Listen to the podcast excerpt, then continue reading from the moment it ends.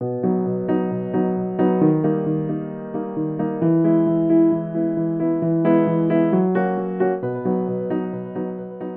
Dr. Pam Wells is the Executive Director of the Region 4 Education Service Center. Region 4 ESC provides support for 48 school districts and 39 public charter schools across Greater Houston. Dr. Wells has been an educator for 44 years, starting off as a teacher in Spring Branch and then moving into a variety of roles in Cy-Fair ISD, including interim superintendent. So if any of y'all are familiar with Wells Elementary in Cy-Fair ISD, that was named after Pam and her husband Jim. There was a lot more actually that Pam does in terms of teaching and serving on multiple boards and councils, but it really is a privilege for us to have you here today, Pam. So thank you so much for being here. Thank you for having me. I'm excited to be here. I really am. And I recognize some faces. I recognize Jeff. We worked years ago when we first started our uh, Ministers Alliance in uh, Cypress Fairbanks. And I'm not going to tell how long ago it was, Jeff, and you're not supposed to either, but I guess people can tell by the color of my hair how long ago. I was thinking 44 years. You must have been really young when you first. I was, I was about 12 when I first started teaching school, yes. And I actually see there's some folks from what was my home church, Cypress United Methodist Church. I now attend church with my son and daughter-in-law and grandson over in Houston just so I can be with them during church. But ha- I'm happy to see that there are folks from Cypress United.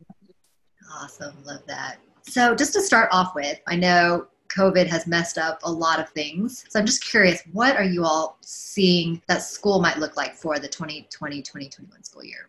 So I know that you won't be surprised, especially there are people on this Zoom meeting who are actually in the schools. So they um, probably can do an even better job than I can uh, answering this question. But I do have the honor of supporting our superintendents that are in our region and um, have had the opportunity to host multiple conference calls that they've held so that they can share ideas and strategies and, and determine what, uh, what is best for the children and the parents and community and staff members that they serve. I know you won't be surprised to hear that everything is in flux right now. I think that in virtually every case, the school districts are looking at multiple different ways that they are going to be educating children. I, I thought it was kind of interesting, uh, Marilyn, that you had that picture of an empty classroom. And I think that is, of course, what we don't want to have happen. But we recognize that first and foremost, our schools are concerned about the safety and health of their children and their staff members. But right now, what most of the school districts are doing is looking at really three different ways to educate their children. And in many cases, they may be implementing all three. So they're really identifying face to face opportunities, but face to face opportunities with social distancing. And you all who are in the schools know that, especially in the Houston area, many of our schools are very, very large. And so there isn't enough square footage for them to do significant social distancing. So that's going to mean that they may have to have flexible schedules. A lot of what I've heard uh, them talking about is maybe having very young children and children maybe who have special needs who would see their teacher every single day. They may then have uh, additional space that they might capture from other facilities that they have to be able to have older children potentially have a week in face to face and then maybe a week virtual so that they could have potentially A and B schedules. In some cases, they're looking at those kinds of schedules where they may do it on Monday, Wednesday, Friday, and Tuesday, Thursday. They're looking at a variety of options to do two things to focus on actually identifying and remediating the loss that has occurred this year, the learning loss, the school district, I know you will not uh, disagree with me when I say that teachers and principals and administrators and cafeteria workers and everyone in the schools have been heroes for our children. They have done everything possible to make sure that the children know they are loved and that they are cared for, and uh, to also try to educate them from afar. So I think that that as we're looking at the current situation. And in Houston, we all know that people are, have a great deal of concern because the numbers of cases are increasing and we're looking at more hospitalizations.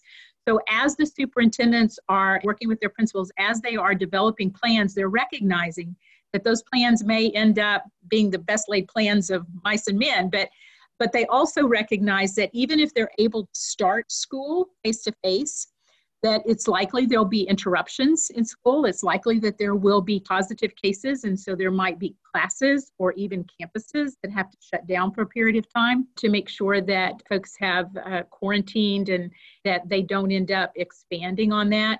So I know that you probably wish that I had the answer, but um, the answer really is that the school districts are working very, very hard to create a variety of options and I haven't mentioned the one other thing that is really a challenge, and that is there are going to be a lot of parents that aren't going to want their children to be returning to school. They're going to be afraid, especially those children who might have some underlying health condition or maybe even the family as a family member that does. So the school districts are right now uh, doing lots of surveys of both parents but also of staff because we also know that there are some staff members who also have underlying health conditions. And so they may be uh, teachers that might ask and prefer to teach those students who are going to be educated virtually.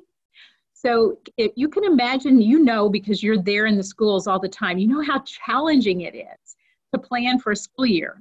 Can you imagine planning for a school year when you don't have a clue uh, what is really going to happen once the children um, end up returning?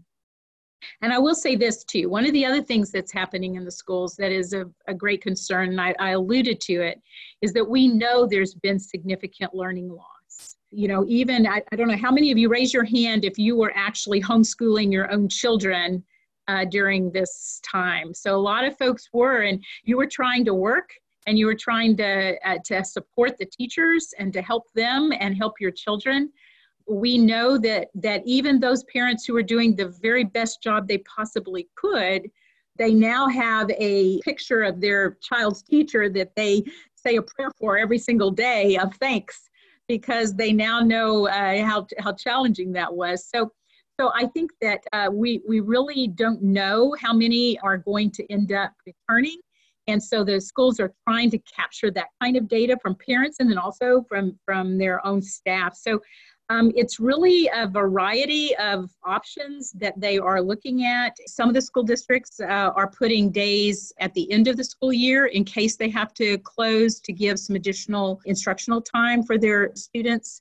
Uh, some are doing, I, I saw there were some folks from Spring here. I know Spring is looking at potentially doing what's called an intersession calendar where there will be longer breaks within the school year and then once again, if those children uh, end up having to go home rather than have instruction, then they will uh, provide some virtual instruction, but they also would have some additional days to help remediate. Because we know, as I said before, there's been a, a loss in learning. And uh, as I was sharing with you before, those of you who've really worked hard with your children, you know how challenging it is. Think about the families who don't have the capacity to be able to help their children. They may not have internet connectivity.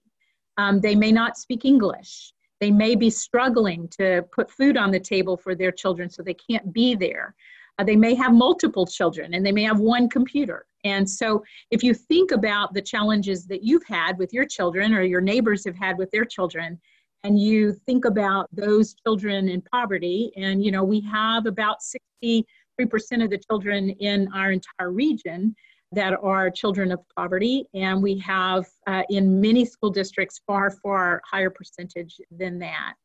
So I think that the issue of school calendars has become uh, a way that schools are trying to really figure out ways to give additional time. I know in Cypress Fairbanks, they just uh, recently made the decision to expand the school day to give some additional minutes. So um, the school districts are trying to be as creative as possible, but also to do what their own communities want. You know, in one community, the idea of year-round school or intersession calendars is going to work very, very well. Whereas in another school district, it might not um, be as successful. So uh, working on creating calendars that are going to be flexible so that they can remediate uh, during the year is, is another issue that they are all trying Awesome. Thank you so much for sharing that. And probably what a lot of churches here are thinking about is so, with all of these challenges going on, what are ways that we can help? So I think if you don't mind, I'm going to kind of tag that onto kind of what have been the greatest challenges. We've talked about some of those. Um, one of the huge challenges has been food insecurity. Many of our children in the region eat uh, sometimes three meals a day at school, and so many of those children were not accessing the meals that the schools had available. We had far, far less participation, even though the schools had the food available but it was hard for parents to get to it. Uh, you know, obviously, uh, when their children are in school, they go to school and they're able to eat. In this situation, the parents were in a position where they had to go and get food, or in many cases, school districts took buses into communities and distributed food that way. But I think the issue of food insecurity is a way that the churches could help. I know I am proud to be a, a board member of Cy-Hope in the Cypress Fairbanks uh, School District and um, the backpack program, the food backpack program that they do. And I'm sure many of you do the very same thing. That is going to become even more critical as we have families that have lost jobs um, and, and that sort of thing. So I think helping with whatever way you can, whether it's partnering with the food bank or partnering with the school district to help with food insecurity. That I think is one of the things that school districts are really concerned about. This issue of the digital divide is another thing that I think churches could help school districts with. Um, there is such a disparity, such inequities in uh, what our children have available to them in terms of being able to do school at home. And I know there are lots of initiatives. I'm actually on a task force that the mayor started to try to um, look at getting support from the telecom industries and that sort of thing to, to try to reduce that digital divide. But actually, when Marilyn and I were talking at one time, I think she came up with this idea. I didn't. But, but we were talking about how maybe churches could open up their facilities, their churches, to be a place where kids could come and do homework and do work. You have Wi Fi in your churches and you have space. And so I think that anything that you can do to support the diminishing of that divide and therefore the instructional support of children, I think is, is critical because that divide, we had inequities in our schools before COVID. Those inequities have just been exacerbated and uh, not because the teachers weren't working hard nor because the parents didn't care. It's just the circumstances were such that that that divide has gotten so much greater. So i think anything that you can do to support your own families and even in your communities with dealing with this uh, digital divide i think is, is an issue. And then also uh, many of you i know have mentorship programs. And i think that's going to be an issue that we've got to we've got to kind of sift through because um, depending upon what, what the rules are for social distancing and the rules related to health and safety for the children, I, I can't tell you right now what the schools are going to do. During the summer, they were told there should be no guests who come into the schools. And by guests, that even meant parents that unless the parent was there for a parent meeting that they didn't want volunteers in the schools. Now whether or not that's going to extend uh, into the school year you know I, I think a lot of that will just depend upon what the what the rate of infection is and that sort of thing. But but if you are able to get into the schools and those of you who have not had a chance to partner with a school and develop a mentoring program i think that is going to be something that's going to be really really helpful to the uh, to the schools. And and then i think that i should have started with the most important thing and that is that i think that you can pray for the schools. I know that that was always meaningful to me when uh, the churches let us know that they were uh, praying for the school district and for the teachers and the children and the parents. I think that um, helping to identify also those frontline heroes, raising them up and um, elevating them and making it public that you recognize what they have done during this pandemic. Teachers have been heroes. Cafeteria workers have stood out in the hot, hot sun. Many of them have unfortunately contracted COVID because they were doing it, and they have made sure that those parents who could get to the schools to get food received that food.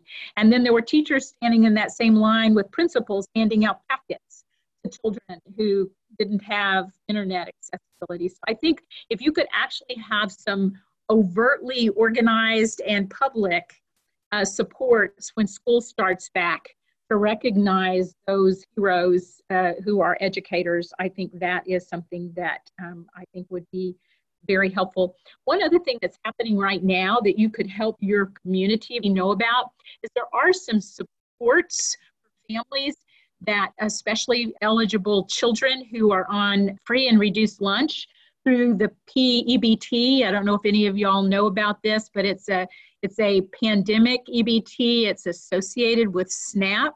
Those family members who are in poverty who already receive SNAP benefits automatically receive this additional money for food. But there are many families who do not receive SNAP, but if their children are on free and reduced lunch, their children are eligible for this and they would need to apply. So, helping the schools to communicate about some of the things that are available to the families, and that, of course, directly impacts food insecurity, which, quite frankly, directly impacts whether or not children can learn. If they're hungry, they're not able to learn. And I think that's the thing that kept me up at night the most when this started. Obviously, I'm a school teacher, so I, am concerned about whether or not children learn. But my first concern was are the children eating? And um, that that really I know that was true of of a lot of our. Um, uh, one thing I did not mention is the mental health of our children and our staff. That is a huge concern, and it kind of boggles your mind to think about the trauma that these children have experienced in this short period of time. So, whatever you can do to support mental health of those uh, children and families, I think that is a, a, critical thing. And many of you have counseling services in your churches that at least families, even if they happen to not be members of your churches, might be able to make available. And our schools are, are redoubling their efforts and are partnering with lots of different organizations to help. They have counselors in the schools. We have a lot of people who have even more need than just what the school counselors can do. So um, that's another, I'm just, these are just kind of popping into my head right now. That's another thing that I think is a huge challenge where the churches could help. Awesome. Thank you so much, Pam. Um, and we will share some of these ideas afterwards. Um, I also have some follow up ideas and examples of what some of the other churches have done. Um, but there are a few questions that have come into okay. the chat box. So, if Mel, if you want to lead this. Absolutely. Pastor Brad is asking much of the school experience, especially in high school, are the extra activities like sports, band, music, theater. And I also know that a lot of our churches do before school or after school programs. Uh, any insight on how schools and churches would deal with those kind of activities? So you've probably seen that the rules um, kind of changed just a couple weeks ago. And for UIL activities, there were some things that schools could begin doing. Initially, they couldn't, and there were some things they could begin doing. And then all of a sudden, as soon as they did, then there were some cases that popped out. So uh, some of those rules are kind of in flux, but everyone understands how important those things are, and not just to the um, excitement that children have in participating in them, but they help them be more successful in terms of, of their academics as well. So you know, it could be that there might there might be some ways if schools have some challenges associated with whatever rules end up being their expectation, then it could be that the churches might be able to, um, you know, to have a, a role in uh, doing that as well. But I wish I could tell you what all the answers are right now in terms of what those rules are. But uh, as I said, they're kind of changing. Uh, we thought they were loosening. And then as soon as they began loosening, then um, there have been some unfortunate situations where like teams have had someone contract COVID and then they've had to quit, you know, quit their weight weight room working or whatever. So I'm not sure if that answered the question. If it didn't, to elaborate. I think one of the principles, and you all know, is to um, ask the schools what they need for help, right? And to check in with the principal or whoever your school contact is every summer before the school year starts. So that's definitely a great question to ask during that meeting before school starts. How can we help? Did this that we were doing can that keep happening or what else can we do right now um, we've had several questions about the pebt so i'm going to try to ask them in, in twofold okay. um, get some clarity around if a school is a Title I school, is every student's family eligible for the PEBT? And then, secondly, what about younger children in the feeder pattern who are not yet enrolled in school? Are they eligible? So, I am, am embarrassed to tell you that I don't know the answer to the second question. The Commissioner of Education, uh, Commissioner Morath, has asked each of the school districts to actually send information directly to the families who are eligible because it's really the schools who are the only ones who know who are eligible. And what I've been told is that it is any child who is, is currently been identified as eligible for free and reduced. There are some schools, they'll have a school-wide meal program, um, but in terms of this one, I'm gonna have to get back with you because I don't know if for PPT, um, it, it, has to be, uh, the qualification has to be for the individual child. I think that is the case, but I, I would not want to have you say that to any of your folks and it not be correct. So I can find that out and then get back with y'all. Just a couple more questions. If a church was to reopen their facilities and provide computer access or internet access, will all students have the opportunity to access like the Edgenuity platform or whatever school platform? You mentioned what needs to happen is to go to the school and ask, what do you need? The answer to that question is likely dependent upon the school district and the school. Most students, though, can access their own student information system platform from any computer. So that although they may not be able to give the church itself access, as long as you have internet access, students should be able to get to whatever platform the school district has available for them. Okay, yeah, thank you. And, and feel free to respond too. And thank you, Jessica, for responding. She works with Houston ISD, so that all students in Houston ISD were offered free lunch. So if they have students, then they can apply. And then Marilyn Mann from Humble ISD is also providing a telephone number and some information above about the PEBT you're talking about the different schedules that each district may have. Is it also possible that each school campus may have its own schedule, or will all schools follow a district cam- calendar? That, that's a great question. And I think it is possible that they will have a different schedule depending upon the age of the children and the needs of the children.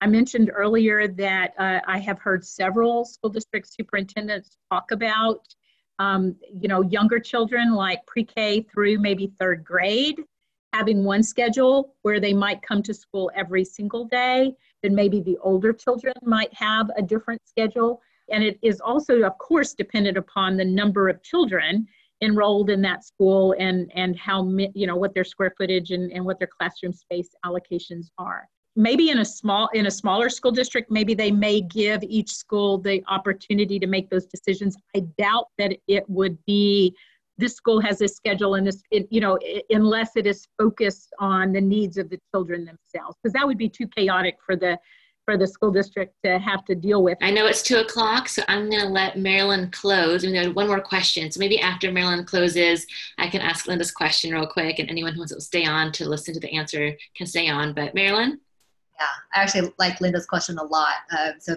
I'm going to ask it so that you guys know what she asked. But is Region 4 looking at ways other countries are planning doing education? I think that's a very interesting Great question. question. So, yes, we are looking at what's happening in other countries. We've had conversations about that among superintendents. You know, some of the countries don't have the same kind of school schedule as we do. And so we have some examples of different countries that have had a COVID epidemic and now have already started back to school. In fact, I actually had the opportunity to serve on a committee that the Greater Houston Partnership, which is the Chamber of Commerce for Houston, implemented, and um, and I was on the group that focused on education, and we actually did do research. We looked at you know what was happening in uh, Korea. We looked at what was happening in some of the Scandinavian countries. We actually looked at what was happening in England as well.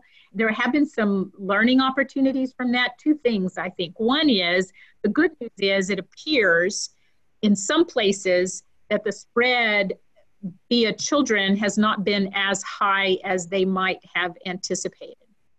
The caveat to that is some of the doctors that were on our committee said many times children have COVID, but they don't present with any symptoms. And so it's possible for children to spread the disease even though they don't have any evident symptoms. So, but that was one thing that was kind of interesting. The, the problem, especially for the Houston area, is that most of these countries have really small schools compared to the ones we have. You know, we have schools that have 4,000 children in them in high school, and we have elementary schools that have 1,300 children in them.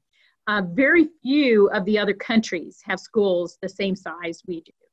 And so some of the learning still would be a little challenging because of, you know, it, it's just a little bit more difficult to try to figure it out when you have large. But as a person who believes strongly in this importance of churches supporting our schools, I mean, I believe that strongly.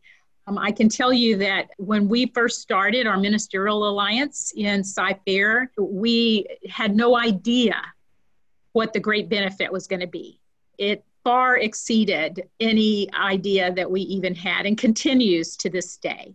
And I, I really love the goals of Loving Houston. I think that um, you were so right when you said 1,500 campuses is a lot of campuses but we have many more churches. So I really appreciate what you all are doing.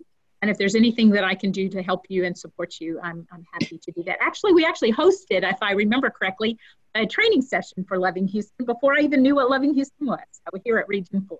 Yes, thank you so much, Pam. This was wonderful. It was so helpful, so valuable. Um, so thank you so much. And thank you to each one of you all who are on the call. I know y'all are doing amazing things with your churches and with your schools um, and school districts. So thank you so much for your leadership and your service. Um, really appreciate that a lot. Thank you all so much for joining us. Thank you for having me. I appreciate it. Stay safe and well. You also.